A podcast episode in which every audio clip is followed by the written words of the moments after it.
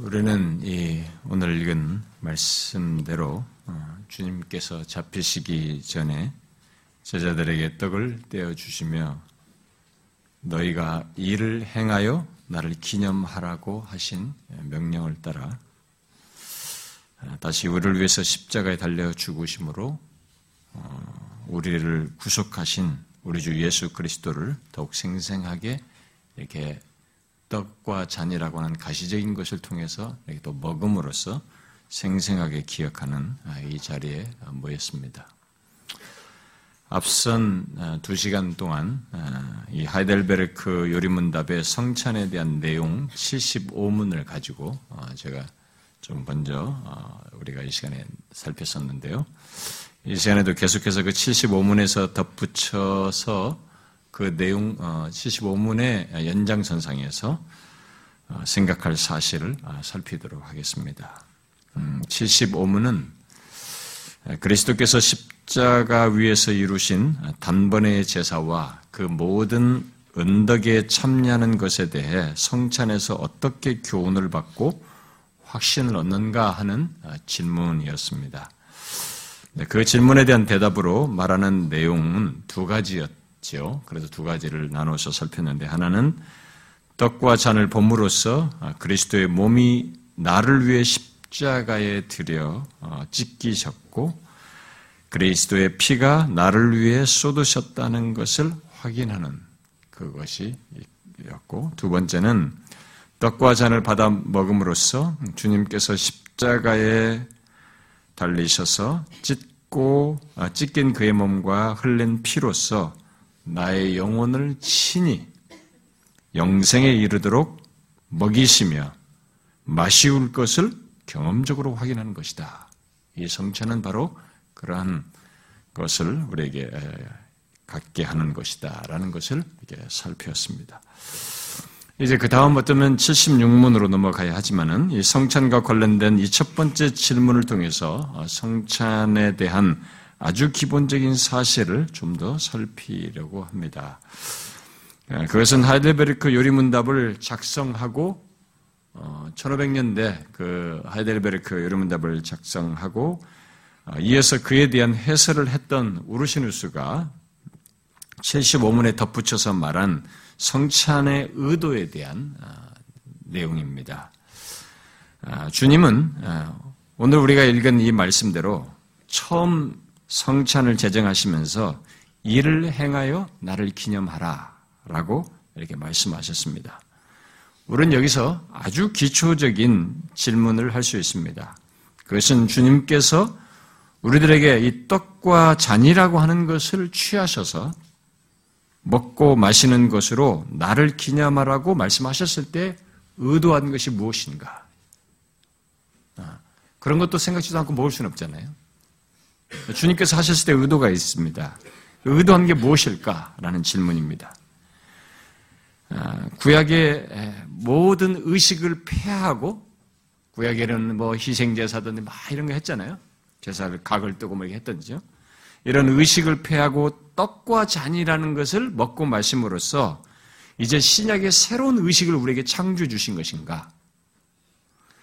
아니면 마치 로마 카톨릭 교회처럼 떡과 잔을 이렇게 먹음으로써 이것이 내 몸에 들어가 가지고 그리스도의 실제 몸이 되고 피로 바뀌는 어떤 경험을 통해서 어떤 유익을 주고자 하는 것인가?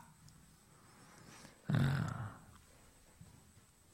의도가 무엇일까? 이 성찬을 제정하신 의도가 무엇일까? 물론 지금 제가 말한 이런 것들은 그런 성찬의 의도가 아니죠. 하이델베르크 유리문답을 작성한 우르시누스는 그의 해설에서 주님께서 성찬을 제정하신 의도를 아, 몇 가지를 말하는데 아, 그 내용 중에서 아, 우리가 그동안에 그런 내용들은 제가 쭉 이 성찬과 관련된 말씀을 하면서 다 얘기했던 것이지만 그가 말한 것을 다시 따라서 조금 어, 상기를 하고 싶습니다. 그가 말한 몇 가지 내용 중에 첫 번째 내용이 뭐냐면 그것을 이 시간에 살피려고 하는데 그것은 아, 성찬의 의도는 아, 우리의 믿음을 확증하고 그리스도와의 연합과 교제를 가장 확실하게 증거하기 위함이다. 라고 했습니다. 자, 여러분들이 이런 내용을 제가 이 시간에 한 번도 성찬에 참여, 성찬에 이 시간에 말씀을 할 때 여러분들에게 교리적 설명을 하기 위해서 지금까지 말씀을 전한 적은 한 번도 없습니다. 단순히 어떤 교리를 말하는 것이 아닙니다. 성찬의 의도가 우리 안에서 이 성찬에서 확인되고 실제로 있는 문제를 제가 꺼내는 것입니다. 이 사실을 통해서. 우리가 단순히 의식을 행하는 것이 아니라 카톨릭처럼 지금처럼 지금에도 카톨릭이 하듯이 그렇게 의식을 행하는 것이 아니라 떡과 잔을 받음으로써 주님을 기념하는 가운데 무엇보다도 우리의 믿음을 확증하고 그리스도와의 연합과 교제를 가장 확실하게 증거한다고 하는 것을 실제로 성찬을 받을 가운데 우리가 확인해야 되고 가져야 한다는 것입니다. 한번 그런 맥락에서 생각을 해 보십시오. 자, 질문해 봅시다. 여러분은 주님께서 성찬을 통해서 이런 의도를 가지고 말씀한 이런 내용이 성찬에 참여할 때 여러분들이 실제로 경험하고 확인하는 것입니까? 성찬의 이런 의도를 여러분들이 성찬에 참여하면서 실제로 경험하시느냐라는 겁니다. 아, 제가 어떤 사람들하고 이렇게 그동안에 성찬과 관련된 질문을 우리 여러분들에게 해봤어요. 직분자들하고도 면담하면서 해보고 그랬을 때 아직 성찬에 통해서 은혜를 받고 뭔가 이 시간에 자기에게 유익을 주고 영적인 유익을 주는 것으로 이제 알게 됐고 그런 걸 좀 맛을 본다, 은혜를 받는다라고 말을 하는 사람도 있지만 어떤 사람은 아직도 나한테는 이게 이 시간에 조금 어려움이 있다. 이런 얘기를 한 사람도 있습니다. 그러니까 성찬이라고 하는 것이 아직도 신앙생활을 시작해놓고도 이게 의식적인 수준에서 너무 오랫동안 몸에 배이다 보니까 그 정도를 못 벗어나는 것입니다.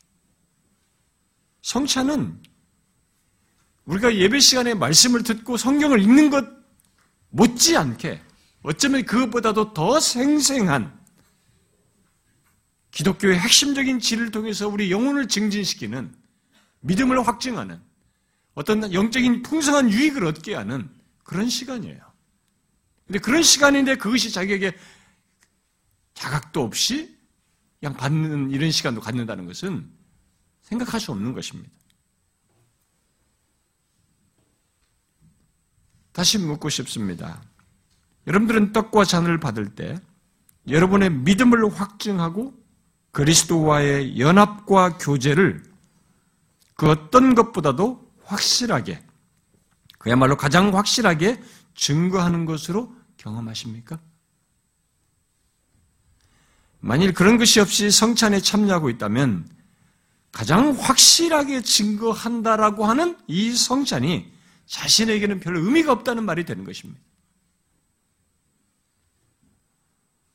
그야말로 하나의 의식에 참여하는 것을 벗어나지 못하는 그 그런 정도의 정말 가장 은혜를 주는 방편인데 이 사람에게는 그것이 안 되는 안타까운 참여가 되는 것입니다. 여러분, 우리 주님께서 어, 성찬을 제정하실 때는 진실로 이러한 의도가 있으셨습니다. 곧 이를 행하여 나를 기념하라.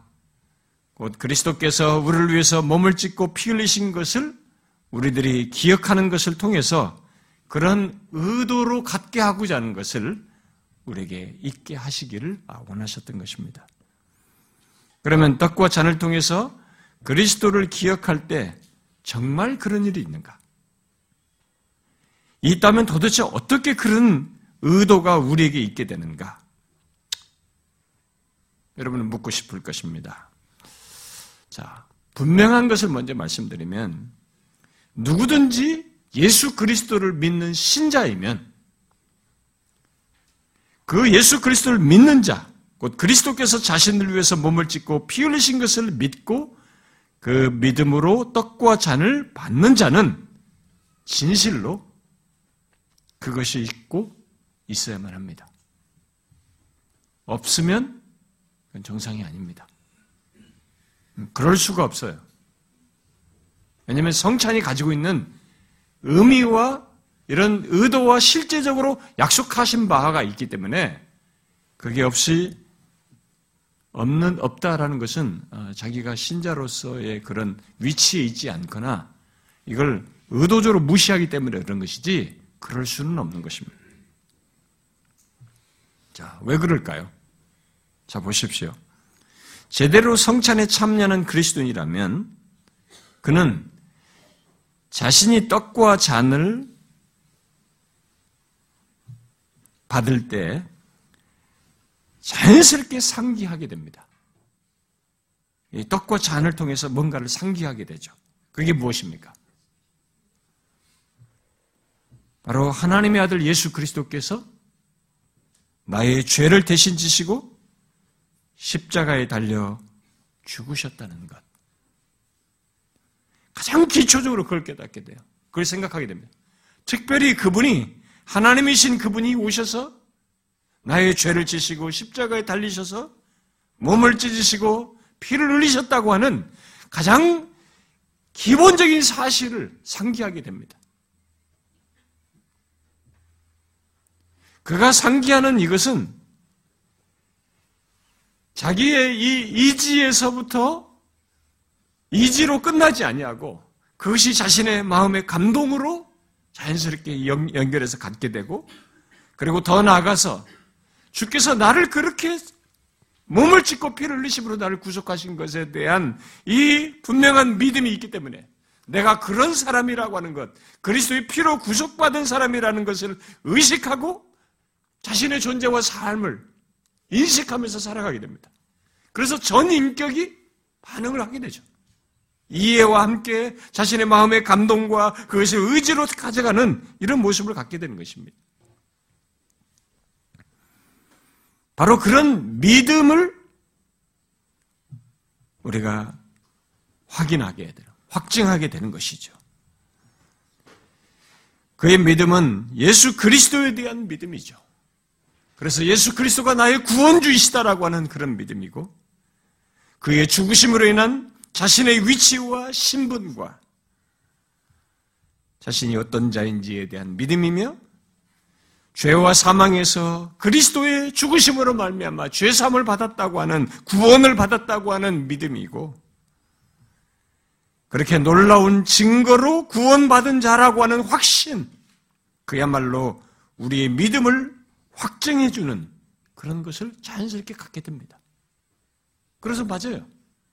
그 의도가 자연스럽게 드러나게 됩니다.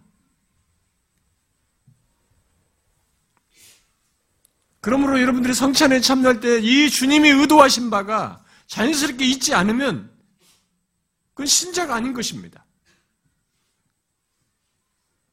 떡과 잔이 보게 하는 그리스도의 죽으심이 바로 나를 위한 것이라는 이런 믿음에 의한 확증이 나한테 생기지 않는다면 그건 신자가 아니기 때문에 그런 것이죠. 그럴 수가 없는 것입니다. 그래서 의외로 성찬을 형식적으로 참여하면서 여기서 은혜를 받지 못하는 것은 작은 일이 아닙니다. 신자에게서는 굉장히 큰 문제예요. 어쩌다가 기독교가, 한국의 기독교가 이렇게 성찬을 1년에 한두 번 정도 하면서 형식화 하다가 덜썩덜썩 돌리는 것에서 받아먹고 말아버리는 이런 식으로 로마 카톨릭보다 더 심할 정도로 전락했는지, 의식으로 전달했는지 이해가 안 됩니다만, 그건 아닌 것입니다. 그래도 카톨릭 사람은 의식화되어서 의식으로 받아들이지만 이걸 안 받으면 마침 미사든 무슨 미사든 미사에 가지고 이걸 안 먹으면 구원 못 받는 줄 알아요. 그러니까 대단히 열심히라도 냅니다. 우리는 딱 돌리는 것에 서 먹고 말아버려요. 믿음을 확증하는 이것이 없는 것이에요. 그러면서 받고 있는 이 괴이한 일이 있는 것입니다.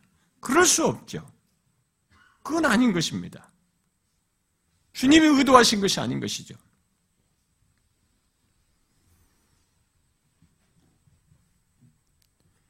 떡과 잔을 통해서 자연스럽게 상기하면서 진짜 우리의 믿음을 확증하는 일이 신자에게는 꼭 있는 것이죠. 근데 그뿐이 아닙니다. 우리들이 예수 그리스도를 믿으며 사는 모든 신앙의 영역에서 성찬이, 성찬이 말하는 바만큼 우리와 그리스도와의 연합, 바로 그분과의 교제를 확실하게 증거하는 것도 없어요. 왜 그렇습니까? 잘 보시면 우리를 구원하기 위해서 오신 하나님의 아들. 자, 내 밖에 이 땅에 우리를 구원하기 오신 하나님의 아들이 계십니다. 그런데 그분과 내가 어떤 이 연합됐다, 교제한다는 이것을 가장 좀 확실하게 증거해 줄 게 뭐가 있을까? 한번 생각해 보세요. 그게 뭐가 있겠습니까? 그분과 연합하고 그분과 교제하고 있다는 것을 가장 확실하게 보여준 게 뭐가 있을까요? 일단 내 밖에 있는 나를 위해서 오셨다고 하는 하나님의 아들 그 구원자 예수 그리스도께서 뭐 십자가에 지시고 뭐 어떻게 하셨다는 이것이 나와 연합되어 있고 나와의 어떤 교제, 관계 속에 있다는 것을 나에게 알게 해줄 수 있는 것은 두 가지예요. 하나는 하나님의 아들이 진짜로 우리를 위해서 죽으셨고 우리와 로마서 6장에서 말한 것처럼 우리와 합하여 죽으셨다가 살아나셨다. 진짜로 그의 죽으심이 우리가 그의 죽으심에 합하여 세례를 받고 그와, 합하여 살리심을 받았다라고 이렇게 기록한 말씀을 들음으로써 아 그렇구나. 진짜 그분이 오셔서 나를 위해서 죽으심으로써 죄가 그래서 사해진 것이구나라고 이런 기록된 말씀을 들음으로써 알게 됩니다. 그죠? 그렇게 알게 돼요.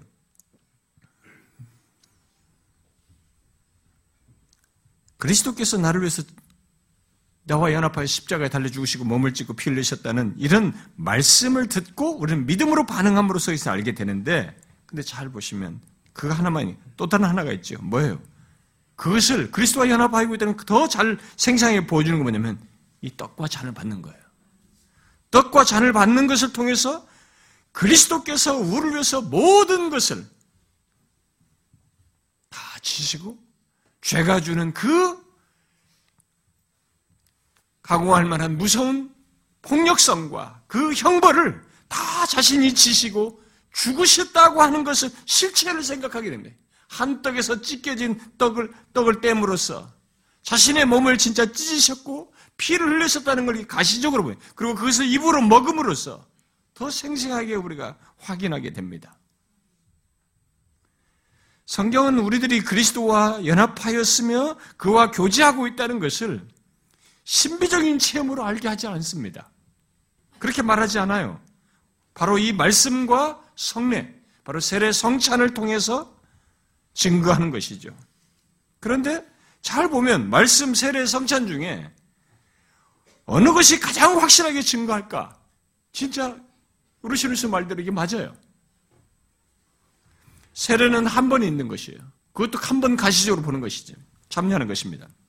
물론 다른 사람 참여할 때마다 봄으로서 그런 걸 상기할 수도 있죠. 그래도, 그래도 더 개인적으로 자기 직접적으로 보면은 말씀은 듣, 들음으로써 확인합니다. 반복되집니다. 그러나 많은 말씀 중에서 그런 내용들을 접하는 것인데 그런데 이 성찬은 오직 그거예요, 진짜. 아, 찢고 흘리신 피가 내가 그리스도와 연합해서 나의 죄를 그가 전갈 받으셔서 내 죄를 지셨기 때문에 내가 이게 나와 뭐가 떨어져 있으면 될 일이 아닌데 나와 연합하였기 때문에 내 죄를 그가 지심으로써 이렇게 몸을 찢고 피를 흘리셨구나. 그것으로 말미암아 내가 다시 살림을 받는구나. 라고 하는 이 연합과 교제를 직접 가시적으로 확인합니다. 이것만큼 생생하게 보는 게 없어요. 그래서 이 성찬의 의도에는 진짜로 우리에게 그게 있는 것입니다. 그리스도와의 연합과 교제를 가장 확실하게 증거해 주는 것이죠. 내가 그런 사람이다. 내가 그리스도와 연합하여서 죽었다가 살게 된 사람이다. 나는 그리스도와 뗄 수 없는 관계에 있는 사람이다. 하나님의 아들의 죽으심 속에는 그의 살아나심 속에는 내가 있단 말이지. 그분과 묶여 있다. 라고 하는 것을 증거해 주는 것입니다. 여러분 제가 여러분 저와 여기서 교회에서 같이 신앙생활 을 해오시면서 제가 어디서 제일 가슴이 불붙는 것 같습니까? 어떤 사람은 제 보고 설교가 무슨 고압적이다, 좀 멀쩡다 이런 얘기를 하시는데 여러분 제가 어디서 말씀을 전할 때 가장 가슴이 불붙는 것 같습니까?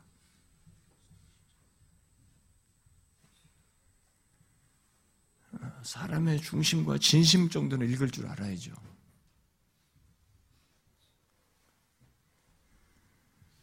그러니까 자기를 방어하려고 하면 그렇게 표현할 수 있지만은 저는 지금까지 모든 사역자들에도 그런 얘기도 하지만 한마디의 말씀도 하트가 없이 말하는 걸 제가 대단히 경계합니다.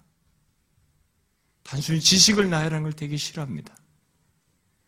그러면서도 제 마음을 가장 불붙게 하는 것은 하나님께서 친히 이 땅에 오셔서 우리를 위해서 행하신 이 놀라운 일이에요. 복음이죠. 이 구속의 사실을 말할 때면 제가 감출 수가 없습니다. 제가 영국에서 유학 시절에 그 로이존스 목사의 장례를 부탁했던 미스터 하얌이라는 목사가 아니 백발인 노인이 어쩌다 이 그리스도와 얘기 칭의에 대해서만 설교하면 흥분을 하는 걸 보고 제가 제가 저분이 뭐가 있다 그랬어요. 응?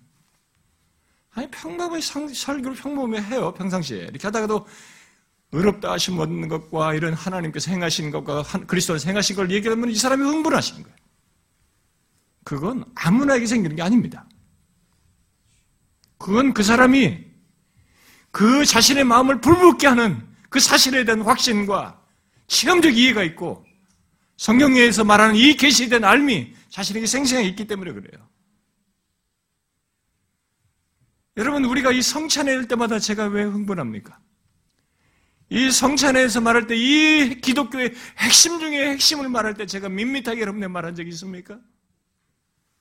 밋밋하게 말할 수 없는 너무나 놀라운 얘기입니다.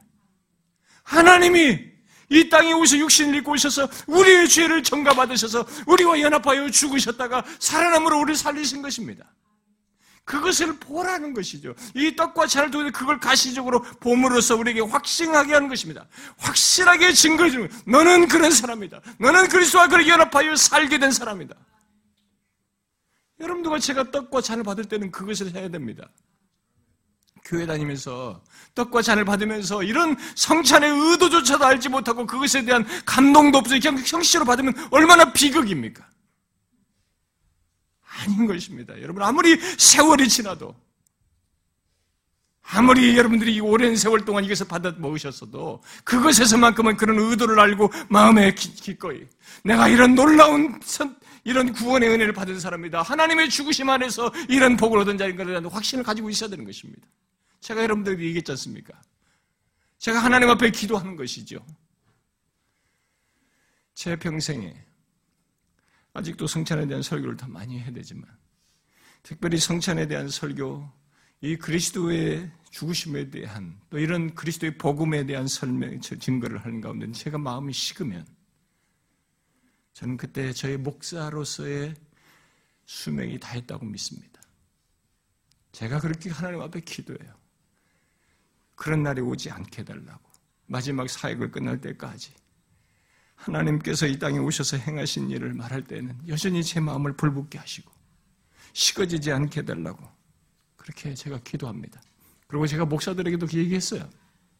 당신들의 생애 속에 이 성찬을 얘기할 때 익숙하다고 해서 이 성찬의 설교를 하면서 예수 그리스도 죽으심을 얘기하면서 당신의 마음이 언젠가 시들어져 버리면 그때가 당신이 목사로서 수명이 끝난 줄 아십시오. 그랬어요. 저도 그것을 경계하면서 하나님 앞에 구합니다. 너무 놀라운 사실이잖아요. 예? 가장 생생하게, 가장 확실하게 증거 주는 거 아닙니까? 그걸 알고 받아야 되는 것이죠.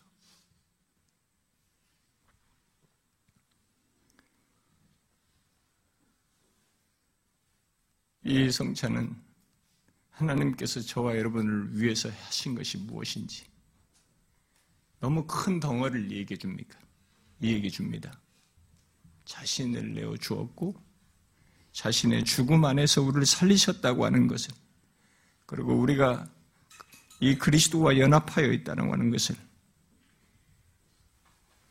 확실하게 증거해 주는 것입니다. 우리는 그걸 확인해야 거죠. 아, 내가 그런 사람이구나. 음?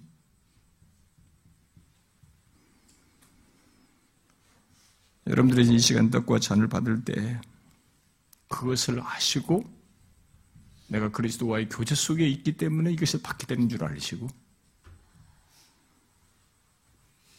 확인을 하십시오. 주님이 나를 위해서 이렇게 몸을 찢고 피를 내서 죽으셨습니다. 저는 그리스도와 연합된 존재이기 때문에 지금도 이것을 받을 수 있으며 받게 되었습니다. 감사합니다.